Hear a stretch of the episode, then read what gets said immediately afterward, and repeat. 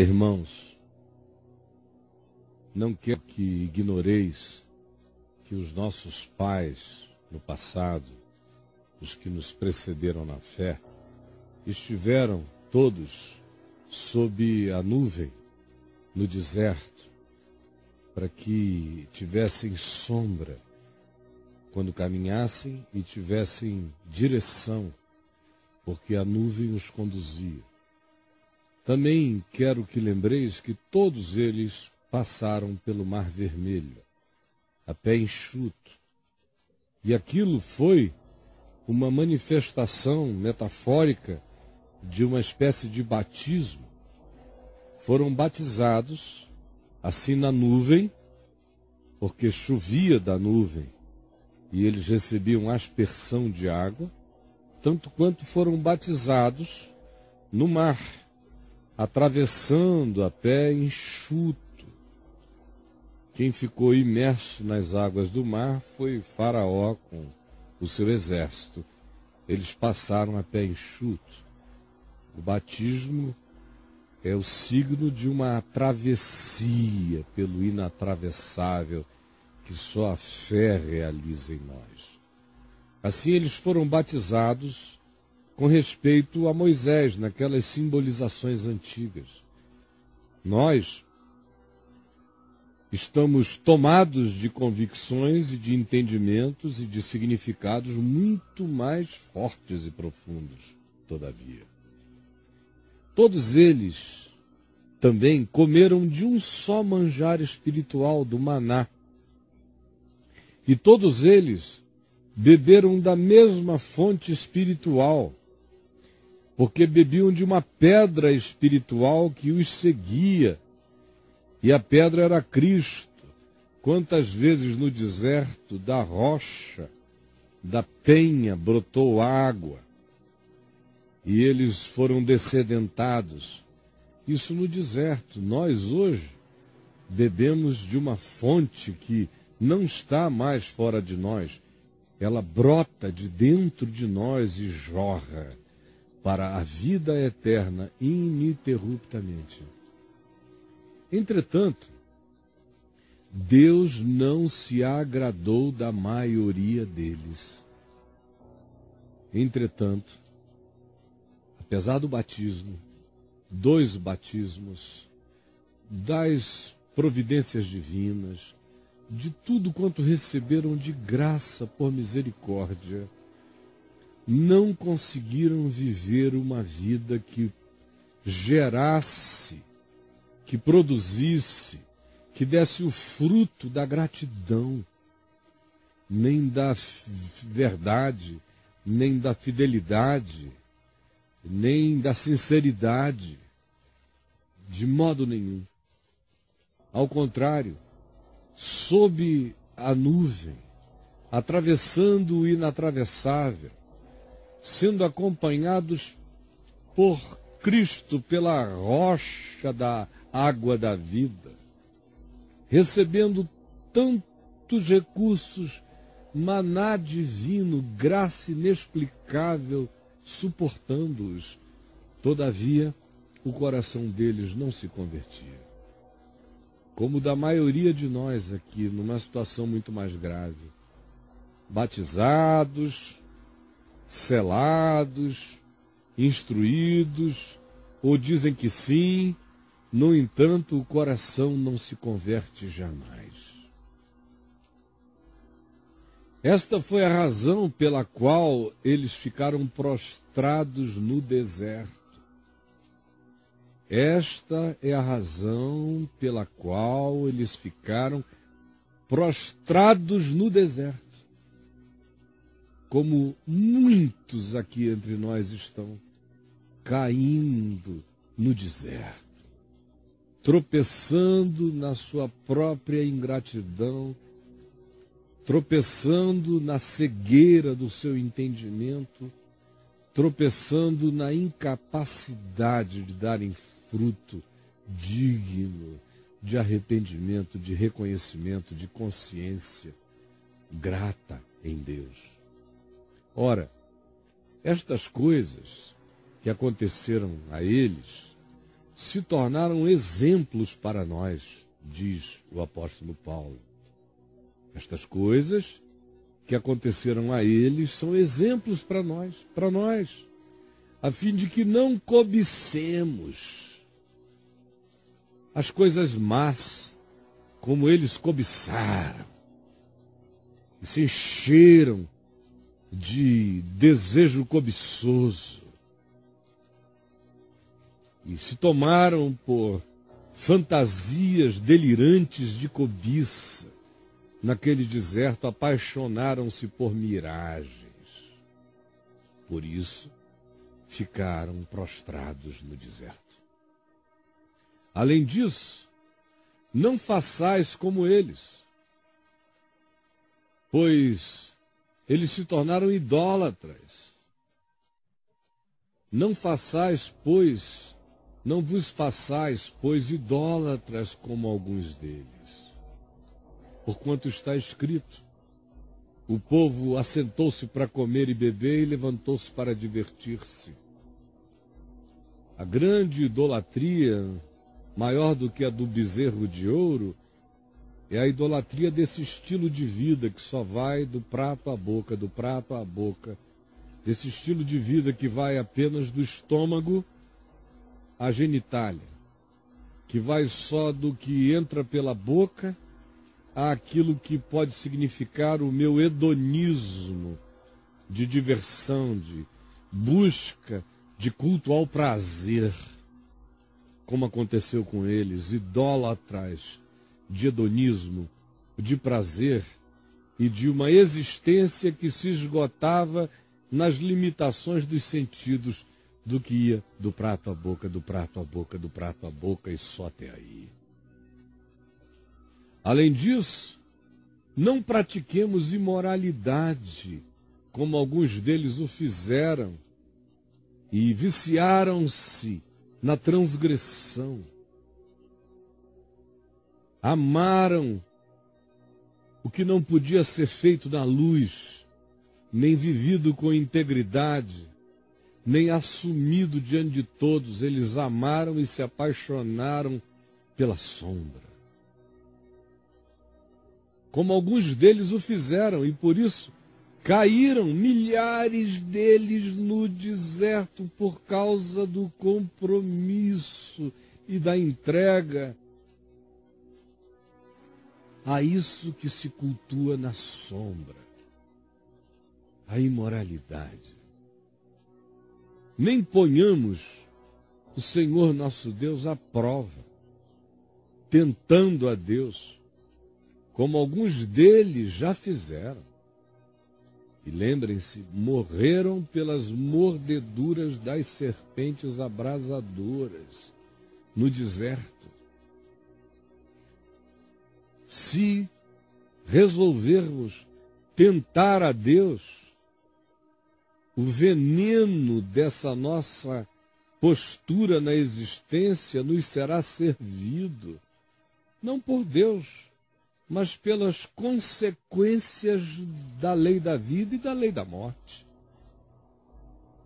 E nem murmureis, nem murmureis, nem murmureis, não vos torneis murmuradores ingratos, queixosos, negativos, mal-humorados para com a existência.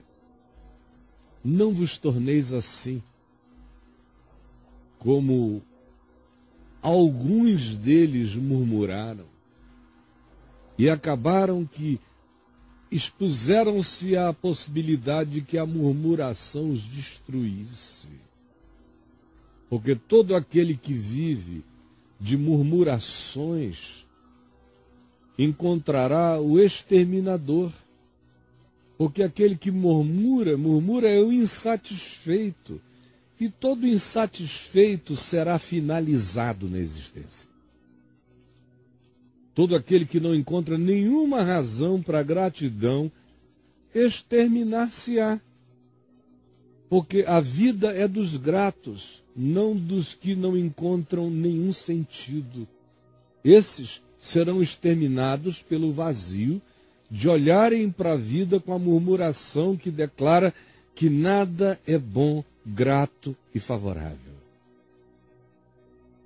Ora, estas coisas lhes sobrevieram como exemplos, é a segunda vez que ele usa a palavra exemplo. Eles eram exemplo, essas coisas são exemplo e foram escritas para advertência nossa, de nós hoje, sobre quem os fins dos séculos, o acumulado dos aiões, tem chegado. Aquele, pois, que pensa estar em pé, veja que não caia.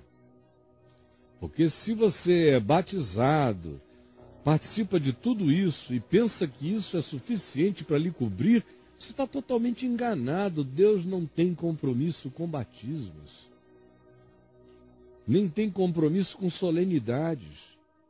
O compromisso divino é com o que seja espírito e verdade, sinceridade, consciência, lucidez da alma que recebe tanto e não pode fingir que não tem recebido tanto. Por isso, aquele que está em pé, veja que não se torne como eles se tornaram, cobiçosos, com a vida pequenada pelas idolatrias diminutivas do significado da existência, apaixonados pela transgressão, por aquilo que não se pode fazer na luz, mas apenas na sombra, na escuridão, no engano, ou botando Deus à prova, tentando a Deus, provocando a Deus, brincando contra o sentido da vida, ou murmurando com ingratidão, porque estas coisas são exemplo de que quem assim vive, escolhe assim existir, viverá com as consequências da sua própria escolha. E eu repito, não é nenhum dedo esmagador de Deus sobre nós que somos o que não existe, o que não é. É a consequência natural de assim nos tornarmos. Essas consequências nos visitam implacável e exterminador e destrutivamente. Por isso, aquele que hoje acha que está em pé, está em pé por causa do que? Você se jacta de ser membro de algum grupo religioso, de ter sido batizado, acha que você tem uma superioridade, você é cobiçoso, lascivo, idólatra afetivo, apequenado, cultua o que você faz na transgressão, desenvolveu bem foi a arte de esconder, tenta a Deus, tenta o tempo todo. Campanhas de prosperidade, barganha, se tu me deres eu te dou, se tu me abençoares eu faço tentando a Deus. Outros são murmuradores, contumazes. E pensa que está em pé, você já está no chão. E não fique se escondendo atrás do discurso que diz que certas coisas são inaguentáveis, são irresistíveis, são insuportáveis, são de uma sedução para a qual não existe resistência, porque é mentira sua, total e absoluta. Porque nunca nos sobreveio, nem a ti, nem a mim, nem a ninguém, nenhuma tentação que não fosse humana. Nós somos tentados por aquilo que habita a nossa humanidade. Não somos tentados por nada alienígena. Não é nenhum fruto de Júpiter que nos tenta. Ele nasce dentro do nosso coração. Não nos sobreveio tentação que não fosse humana, jamais. Mas Deus é fiel. E não permitirá que eu ou você sejamos tentados além das nossas forças. É porque Ele não permite que sejamos tentados além das nossas forças que nós somos indisculpáveis. Não há argumento, não há álibi, não há disfarçatez que cubra a inegabilidade dessa realidade não nos sobreveio, nem nos sobrevirá tentação que não seja algo que proceda da nossa humanidade. Por isso, controla. Porque Deus é fiel e não permitirá que nenhum de nós seja tentado além das nossas forças. Por isso, exerça a sua vontade em favor do que é bom. Porque Deus, juntamente com a tentação, nos provém livramento, alternativa, de sorte que a possamos suportar. Sempre.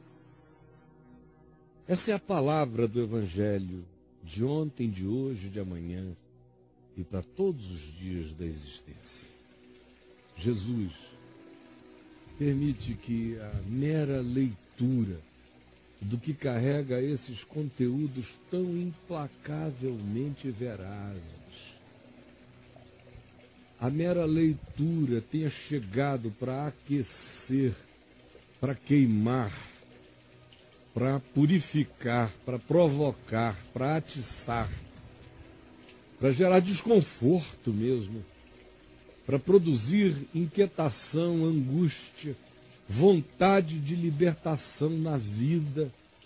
Por favor, permite que a palavra que eu li e interpretei e que chegou aos milhares que aqui estão, não volte para ti vazia, ao contrário, provoca no coração de cada um as reações, as reações que tu designaste que apareçam em nós para o nosso bem, para a nossa conversão, para o nosso mais saudável arrependimento, para a transformação da nossa vida.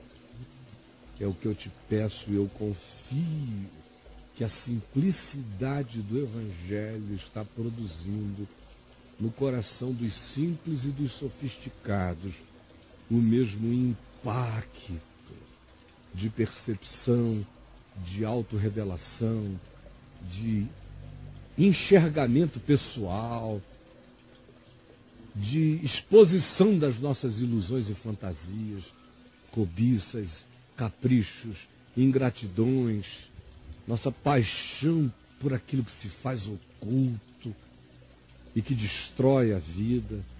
Por favor, abre o nosso entendimento para que nós sejamos salvos de nós mesmos porque nós somos o nosso mais tenebroso inimigo, especialmente quando andamos na nossa idiotice que não quer converter-se. Por favor, abre-nos o entendimento para que sejamos salvos de muita dor. É o que eu te peço. Em nome de Jesus.